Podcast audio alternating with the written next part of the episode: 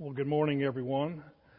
I tell you, I was doing great till TJ started singing. Then I was getting all weepy eyed over there. My nose starts running.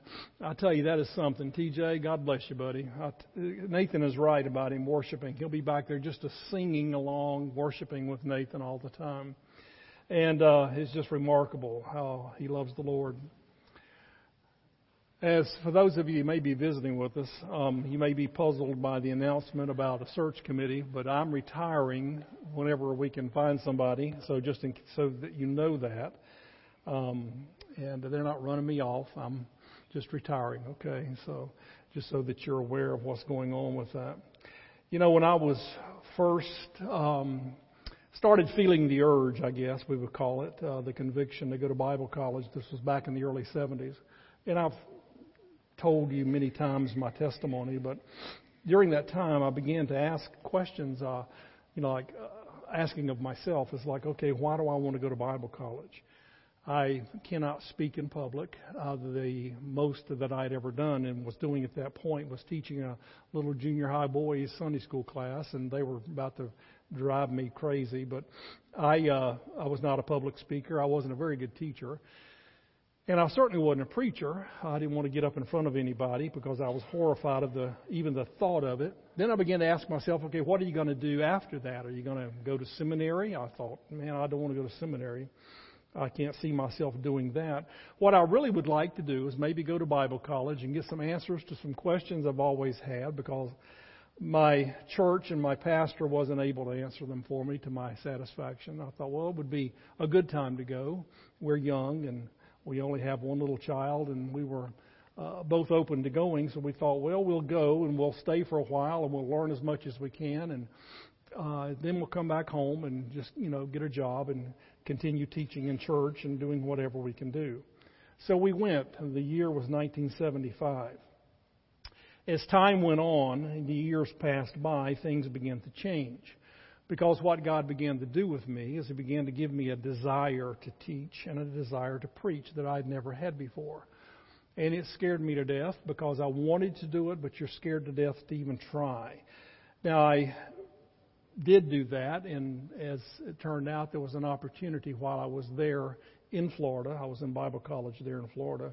That a small church needed a pastor, and they asked me to come and help them out. And basically about 30 people, and we met in a home that had been renovated and made into a large room where people could meet, and we gathered there. And I, and I went through teaching and preaching and learning and failing and learning what not to do and things. And it was a good experience for me, but it began to show me very quickly that I wasn't ready for that, and I needed some more instruction in different areas. And so we decided to go to seminary. Seminary was a place I never thought I'd find myself, but we did, and well, after that, well, graduated there in '87 and began working in churches, and ultimately ended up here at, at Dogwood. It's been an exciting journey. I, I just marvel as I look back over the years and reflect of what God has done in my life and in my family. I ask myself quite often, what if I had been okay and settled with the idea that this will never work? What if I had said, okay, I'm scared to death to do anything. I don't see myself pursuing that, so I'm just going to stay in North Carolina, stay there, get a job, and and don't go anywhere and don't do anything. And then I think, you know, look at all I would have missed. You look at the the not only the education and class, but the things that God has taught me over the years, and how God has been able to use me in ways that I never imagined or never dreamed. And I think to myself, man, I thank God every day that I didn't just be content. I wasn't just content to stay there, that I followed that, that yearning, that desire. Maybe you feel the same way. Maybe you feel that there are things in your life that God is moving you to do. You know, He's convicting you in your spirit, and you know that deep down in the, the depths of your soul that you want to do something, but you're not quite sure what it is, and it scares you to death to even think of it. Um, I've been there, and I want to encourage you to begin to look at it from a different perspective. Now, today, what we're going to be doing is talking about that, and I'll clarify that a little bit more as we go along. But I'm going to be taking you to a passage of Scripture that deals with another miracle that Jesus performed during his ministry. Now, if you remember last week, we talked about the miracle of him turning the water into wine and what the lesson was from that. If you'll remember, I told you that whenever you find miracles in the New Testament, when Jesus is performing miracles, that they were always done for a reason. And that's the reason that they're recorded. They're recorded so that you learn something. Last week we learned the truth that when Jesus does something, like turning the water to wine, that it's better than anything that could possibly have ever been there. In other words, whatever could have been uh, presented or drunk or um, consumed or whatever, it was better. And that goes through everything we do in life that when Jesus does it, it's always better. And we've got to learn that lesson, begin to understand that doing it God's way is always going to end up better for you than not. But today, as we look at this, the lesson we're going to learn is taken right from the title of this message. And the title is this, and the lesson that I want to drive home is this that God can do a lot with just a little. In other words, God can do a lot. And, and, and as I opened this message with that story about myself, I look back at that and I think to myself, I didn't have a whole lot to offer God. Nothing, really. But when I look at what God has done with me through the years and how He's used me in people's lives, it, I marvel to see what God has done.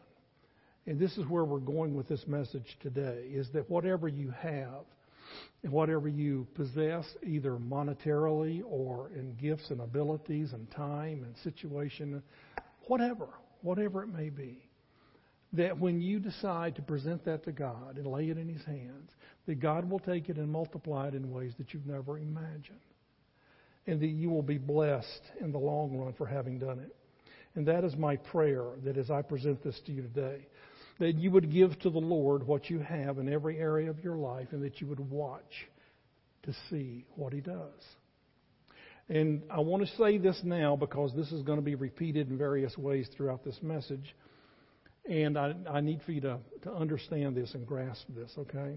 I want you to remember that it is not about what you give Him. It is not about that. It's not about your talents, your gifts, your abilities. It's not about any of that. It's not about what you give Him. It's all about what He does with it. And see, that's the difference. We sit back scared and afraid and apprehensive about presenting to God or giving to God what we have to offer because we think that it's of no value and it doesn't matter. It's not going to amount to much. And God says, No, give it to me anyway. And trust me to multiply it in ways that you can never imagine. That's the miraculous part of this and what God does and how He works in our lives. I want to take you to the story of the feeding of the 5,000. It's something that probably every one of us has, has been taught or heard uh, in some form or fashion in our lives, and I just want to take you back through that. And I want to present it to you in a way in which maybe you're looking at it from a little bit of a different perspective.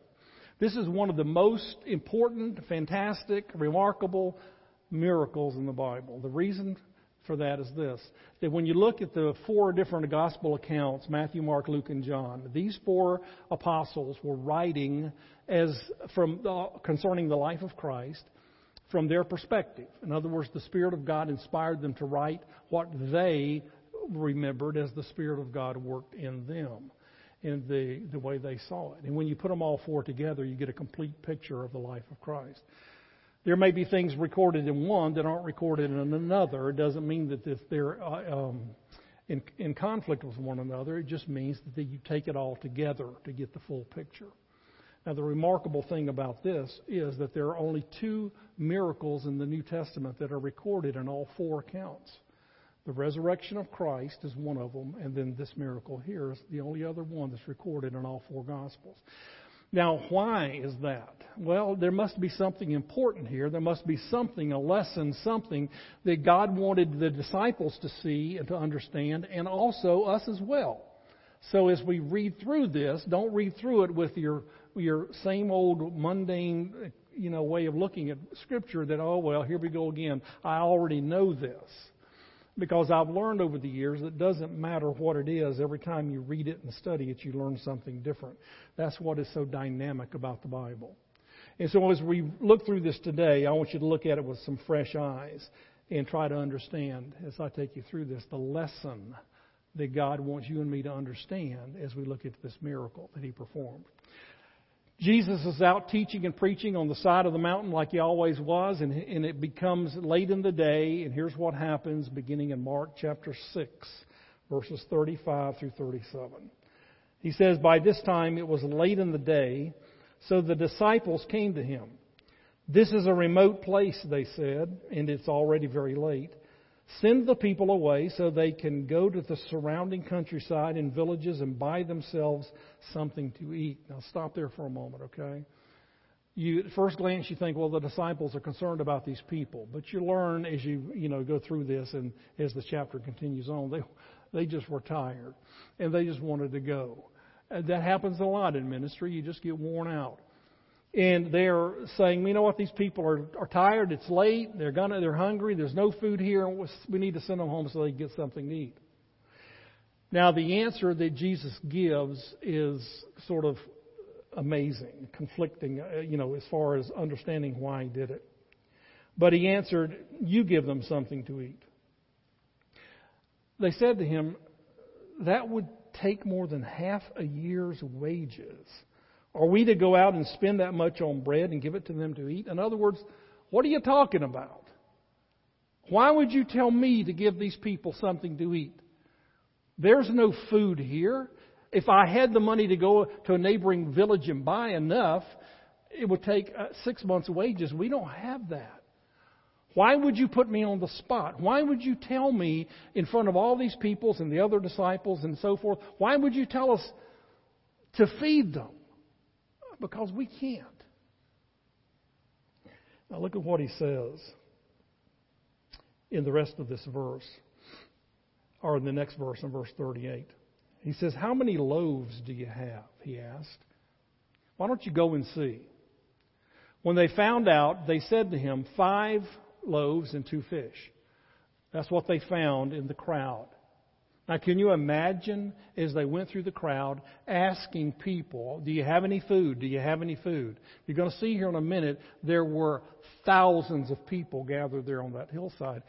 It would have taken them, I don't know how long, for them to go through and finally find these five loaves and two fish that this little boy was carrying for his meal for that day. But they came up with it. And then they bring it to him. Then Jesus directed them to have the people sit down in groups on the green, on the green grass. So they sat down in groups of hundreds and fifties. Now think about this, okay? Thousands of people. You guys organize this and have them sit down in groups of 100 people, 50 people, but keep it in multiples like that. We'll talk about that more in a moment. Taking the five loaves and the two fish and looking up to heaven, he gave thanks and broke the loaves then he gave them to the disciples to distribute to the people. He also divided the two fish among them all. They all ate and were satisfied. And the disciples picked up twelve baskets full of broken pieces of bread and fish. The number of the men who had eaten was 5,000. All right, now, just a quick math deal here, okay? I don't know why. This is typical of the culture. Why did they just count the men? I guess they're figuring it's easier to count the men and know that there's wives and children to go with them just to give us a good estimate. So they counted the men. It wasn't about 5,000. It wasn't approximately. They knew how many there were. There were 5,000 men. All right, so you add to that possible wives, single women, and children. You're looking at 15 to 20,000 people gathered on that hillside to be fed. And he takes the five loaves and the two fish, and they're broken up in groups, and he begins to pray, and then he begins to distribute it to the disciples. He says, Now you feed these people. And it's, a, it's a, an astounding miracle because the more they broke and gave all from the pieces that they had been given, then the more there was to give. I can just imagine he put this down in a basket and it just multiplied and then they begin to hand it out. And it wasn't just, okay, a quick snack just to hold you over till you get home. You need to understand this because it says here that they ate until they were satisfied. And then there were 12 baskets full picked up afterwards. Now, there was nobody in that group of 15 to 20,000 people who left there hungry. Because if they were, all they had to do was go with, come up and get some more out of the baskets. Nobody left hungry. This is a remarkable, remarkable miracle. Now, let me ask you a couple of questions as we, we look at that text and we think about it. Here are a couple of questions, at least, that stick out to me that I'm, I'm, I'm asking and wondering about, okay? Number one is this Why did he tell the disciples to feed the people? Why did he put them on the spot? Why did he tell them when they told him, you know, we need to let them go, we need to let them go get some food? There was no food there. Why did he tell them, knowing there was no food, to feed the people? Now, here's what I think. This is just me, okay? I think that, like oftentimes in ministry, I've learned over the years, and I'm sure you've learned to some degree, that you are often put in impossible situations before you can ever see God come through. You have to be put in the impossible situation. I believe that he told the disciples to feed the people knowing they couldn't in order to prove to them that what he's about to do is beyond their ability. It's beyond their ability of what they can do. And so he is asking them to do something that's going to take them right to the end of themselves the end of their own ability, their own resources. We can't. We absolutely can't. It's impossible. Here's the second question I have as I look at this, and that is this Why didn't he just create the food out of nothing? In other words, he's God. He doesn't need to go find five loaves and two fishes. Why couldn't he just sit them down and say, "Hey, look, we're gonna, I'm going to pray, and there's going to be a, a basket here that's going to overflow with food, and you don't have to worry about it." Why did he send them out looking for the loaves and the fishes? Again, an opinion, okay, and take it for what it's worth. But I believe that was the key to this whole miracle, because he needed to show them that I'm I, I don't want you to look and marvel at me. I'm not out here to do another miracle that's going to cause you to look at me and marvel and say, "Boy, you really are God." That's always, always the result. But the point is this: I want you to learn. Here's the lesson: that whatever you have and can come up with, give it to me, and I will multiply it. It's not about me just going out and performing a miracle or talking to that person or healing that person or doing whatever it is that I'm going to do. It's about me using you to do it. He didn't want to leave the disciples out of this, he wanted to include them. And he wanted to include whatever they could come up with in the way of provision to say, okay, this is what you have to bring. This is what you have to offer. Now let me take it and bless it and multiply it and watch what happens when I take what you present to me and multiply it. You know, I said, I think of this and I think back to 1975 when I had five loaves and two fish. You think, okay, I got nothing. But here's what I'll do I'll give it to you. I'll give it to you. And I'll go and then I'll wait and see what you do with it. If you can take a timid, scared little boy and take him and use him, then okay. Then here I am. And this is what I want you to see. Because you have something to offer God. You may be sitting there saying to yourself, I got nothing. And it's so insignificant and so inferior and so weak that I would be ashamed. And I want you to understand that when you put a little bit into the hands of God, God multiplies it and God uses you in ways you cannot imagine. But you have to take that step you have to bring forth the loaves and the fish. Let me share with you a couple of examples of ways in, in your life that you bring to God what you have and then He multiplies it. Now remember, it's not just one area of life, it's every area of our lives. For example, okay? you all are living in different situations and different seasons and different physical limitations and problems and so forth. We all have different situations. And we tell ourselves that because I'm in this particular time of my life and because I'm in this particular situation, I don't have anything to give you, Lord. I don't have anything for you to take and to multiply. I have nothing to offer. For example, you find yourself in a time of life where you are now a widow or a widower. And you say, man, my life has been rocked and my, my, I have nothing, Lord. I, I'm at my lowest point. I have nothing to give you. I have nothing to offer you. In this situation I find myself in. God says, why don't you look at it a different way? Why don't you say, okay, my life has changed. Things are different in my life, but there's something that I have. Five loaves and two fish. Maybe that's all I've got. But I will give it to you and I'll watch you multiply it and I will watch you use it. You know, we're talking about me retiring. I'm not going to get out of ministry.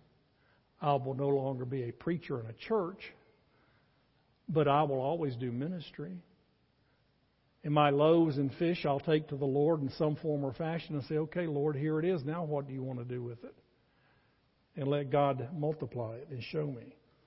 Whatever situation you're in in this life, why are you saying to yourself that God is done with me, that I have nothing to offer? Maybe it's your age that you feel is the problem.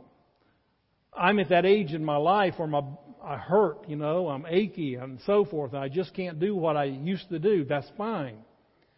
But what do you have to offer? You've got the loaves and the fish, you just don't want to bring them out. But when you do, God takes it and you marvel again that at this point in your life, God uses you. Because that's what God does. Some of you are young and in school. You're thinking to yourselves, yes, yeah, someday, someday maybe I'll get serious about my faith and maybe someday I'll I'll present to God and serve God and be serious about this and so forth. Well, why not now? Why not now? Why are you waiting? You've got loaves and fish you probably don't know about. You've got people that you could interact with in life that God would take you to and use you in ways you never dreamed possible. But uh, if you don't get past this mentality that I don't have anything to give, then you'll never do anything. Maybe you're physically handicapped. We just saw a prime example of this. Don't tell me. you know, you got no excuse now. Uneducated. I just am I'm not smart enough. I don't have the education. I can't. You know what? Stop thinking of the ministry being something that's going to require a, a, seminary degree. Start thinking in terms, okay, Lord, here are my loaves and my fish. Now, what can you do with what I give you? And let God determine how it's used and where it's used and so forth. But if you never offer it, if you never present it, then nothing ever changes. When we were living over in the Duncanville and DeSoto area, when we were in seminary, we went to Dallas Seminary, some all of you know. This was back in the 80s, and uh, we were working in a church there um, in Duncanville. In De, I'm sorry, DeSoto, but there was a missionary family there, and she was, oh gosh, she was up in her 60s or 70s. Her father was near uh, nine, in his 90s, pushing toward 100, and he was in a nursing home. And he had always been a pastor. He had pastored all of his life until he retired, and then his health began to fail, and now he's in a wheelchair and in a nursing home. And his his daughter Alice would often bring her father to church, and he would just, you know, like TJ, sit in his wheelchair and just praise the Lord with us there as we worship together. But here's here's what I want you to see. This man was a pastor all of his life, and God used him, and God blessed his ministry in, in so many ways. And then he goes through that season of life where he is physically handicapped, elderly, and weak, and in a nursing home. And it's very easy, see, in a situation like that, to say to, to God, I've got nothing to give you anymore. Nothing. But this man didn't, because this man took it upon himself to start a Bible study there in his nursing home, and he started the Bible study and began to minister to the people there in the in the nursing home. He'd take his wheelchair and he'd wheel himself down to their their rooms each and every day, and he'd pray with them. He'd love on them. He'd minister to them. He was like he became their pastor until the day that he died.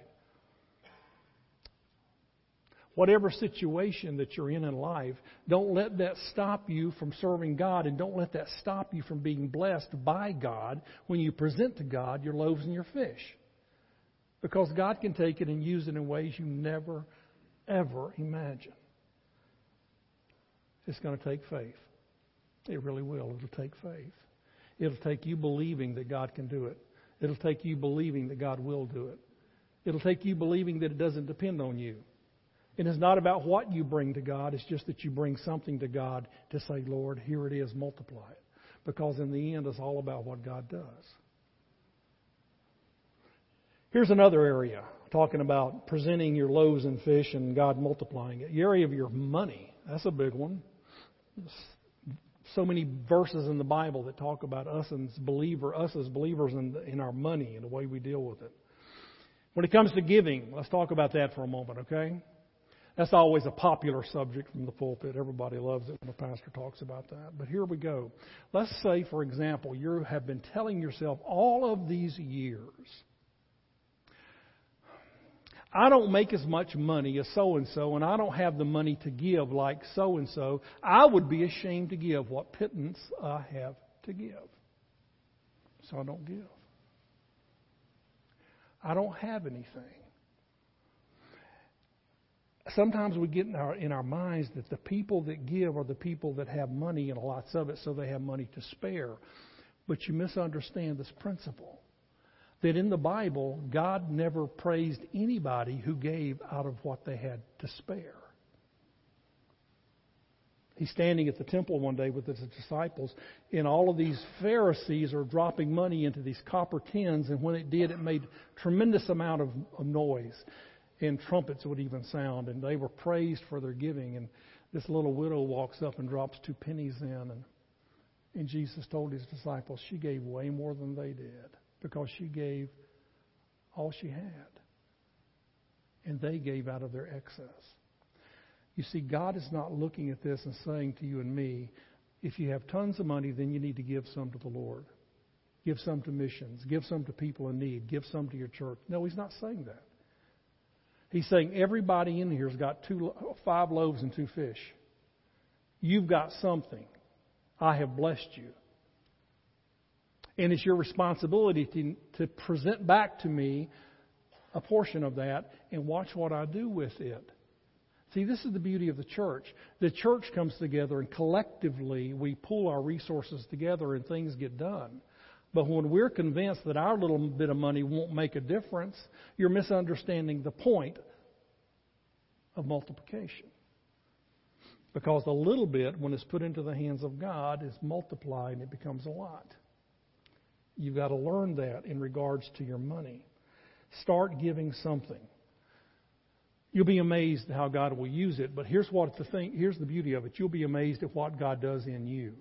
He really will. And you'll step you know, years from, from now, you'll look back and you'll, you'll wonder with amazement, how did that ever happen? How did I ever get to the point where I was even able to give like that? But you were because God takes the little bit and He blesses it and He multiplies it. One other example of what I'm talking about is giving your loaves and fish in relation to your gifts and abilities giving it in relation to your gifts and abilities. Everybody has some gift or ability. You know this from just being a human being. You've got certain abilities, things you can do, things you can present to the Lord to be used to help people. But you also, now that you're a believer, have spiritual gifts that God has given to you that you are able to use. But here again, here's what we do. See, we sit back as Christians and we tell ourselves, I've got nothing. God said, Yeah, you've got at least five loaves and two fish. Now, are you going to give them or not? Are you going to put forth what you have and let me multiply it? And until you make that decision, you'll be still still be sitting here 10 years from now saying to yourself, I'm a nobody. I've got nothing. I have nothing to give God. Therefore, I'll just sit and soak and won't do anything. This is a true story. I want you to listen to it. It's going to take a few minutes, but just listen, okay? Says there was a pastor over in England. His name was Francis Dixon. He is a great Baptist preacher and great Bible teacher. Francis Dixon had a man in his church named Peter English. I'm sorry, a man in his church named Peter. Baptist churches don't have a staff, but this man was almost a staff member. They asked Peter to give his testimony one day, and here's what he said. Peter stood up behind the pulpit and he said, Folks, I want to tell you how I was saved. I was stationed with the Royal Navy in Sydney, Australia and was walking down George Street in Sydney one day, and out of nowhere came a little white haired man. He stopped me on the street and he said to me, he said, Excuse me, sir, but I would ask you a question. I hope it won't offend you, but I, tell me, sir, if you were to die today, where would you be in eternity? The Bible says it will be either heaven or hell. And that's all I really have to ask you, sir. God bless you. Toodaloo. And he was gone. Peter said, Boy, that question came at me like an arrow right out of heaven to me. And he said, For six months I was disturbed. I didn't know what to do. Uh, we would call that being under conviction. He said finally, we sailed back to England, and I had one Christian friend, and I sought him out, and that Christian friend led me to Christ. All because of what that little old man said. Now listen. Now, in that church in which Francis Dixon was pastor, they had what we call a revival meeting. A part of the team, a part of the team was a young man whose name was Noel. Noel, Noel was, and they asked Noel to give his testimony. So Noel stood up and he said, "Folks," he said, "I want to tell you how I was saved. I lived for a period of time in a beautiful Australian city of Sydney." And he said, I was walking down George Street one day when out of the nowhere came a little white haired man. He stopped me on the street and he said, Excuse me, sir. I would like to ask you a question. I hope you won't be offended, but uh, tell me, sir, if you were to die today, where would you spend eternity? Because the Bible says it will either be in heaven or in hell. Think about that, sir. That's all. God bless you. Toodaloo. And Noel said, I knew enough about the gospel to get saved.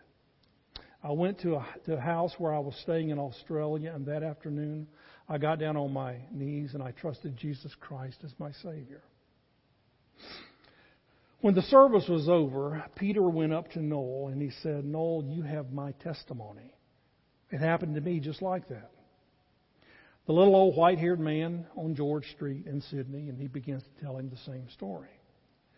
Now, the pastor overheard this, and it was not long after that. He was preaching in the southern Australia city of Adelaide. And it was, he was impressed to tell the story about the two men in his church and the little old man on George Street.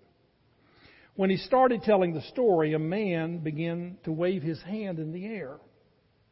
Now, we don't do that in Baptist churches, so finally I, I, he got my attention, and I said to him, Mister, do you have something you want to say? He said, Yes, sir, I do. I want to tell you how I was saved. I was walking down George Street in Sydney one day when out of nowhere a little white haired man, and the story was exactly the same as all the rest. Now, of course, when he got back to his church in England, he knew he had a story. He told that story to his whole church, and a young woman came up to him and said, Pastor, I'm another one. I was walking down George Street in Sydney. And out of nowhere came a little white haired man and told the same story. Francis Dixon preached at the Keswick meeting for Deeper Life. Some of you may know about the meeting in northwestern part of England. He told the story of an aged, uh, an aged man who came up to him and said, Sir, I'm another. And I was walking down George Street in Sydney. Same story. Francis Dixon preached all over the world. He was preaching to some missionaries in India. They asked him to speak on personal evangelism, and he did, and he told the story. And after the service, a middle aged woman missionary came up to him and said, Sir, I was another. I was walking down that street, and the man did that to me as well. He told that story on the island of Jamaica. And on his way home, the eighth person came up to him and said, Sir, I am another. I was walking down that same street.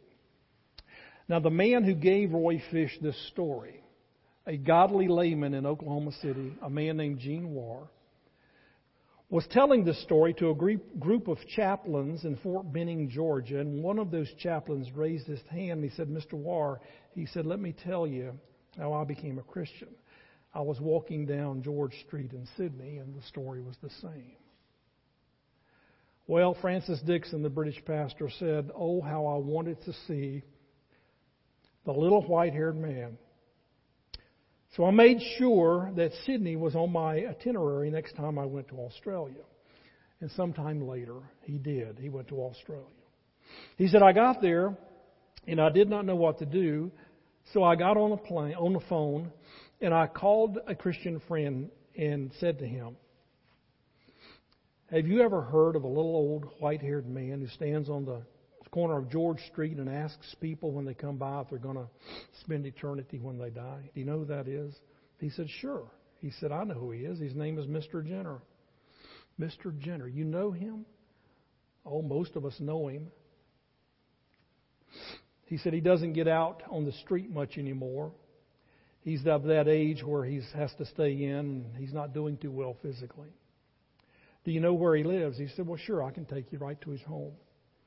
So the two of them went to Mr. Jenner's home. It says we knocked on the door.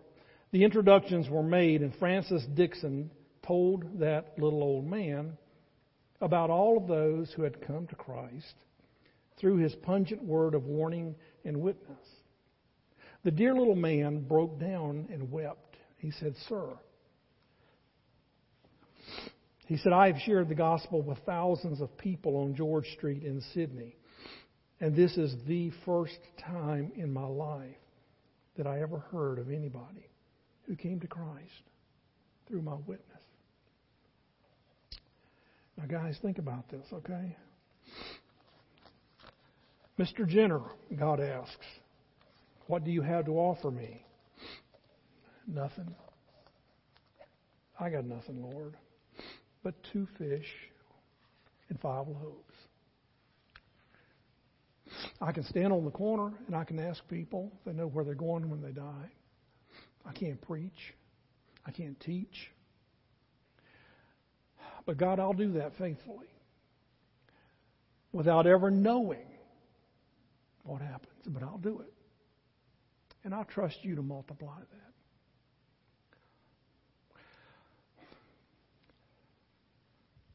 You know, I think about this and I think someday, if he isn't already there, this little old man is going to stand before God.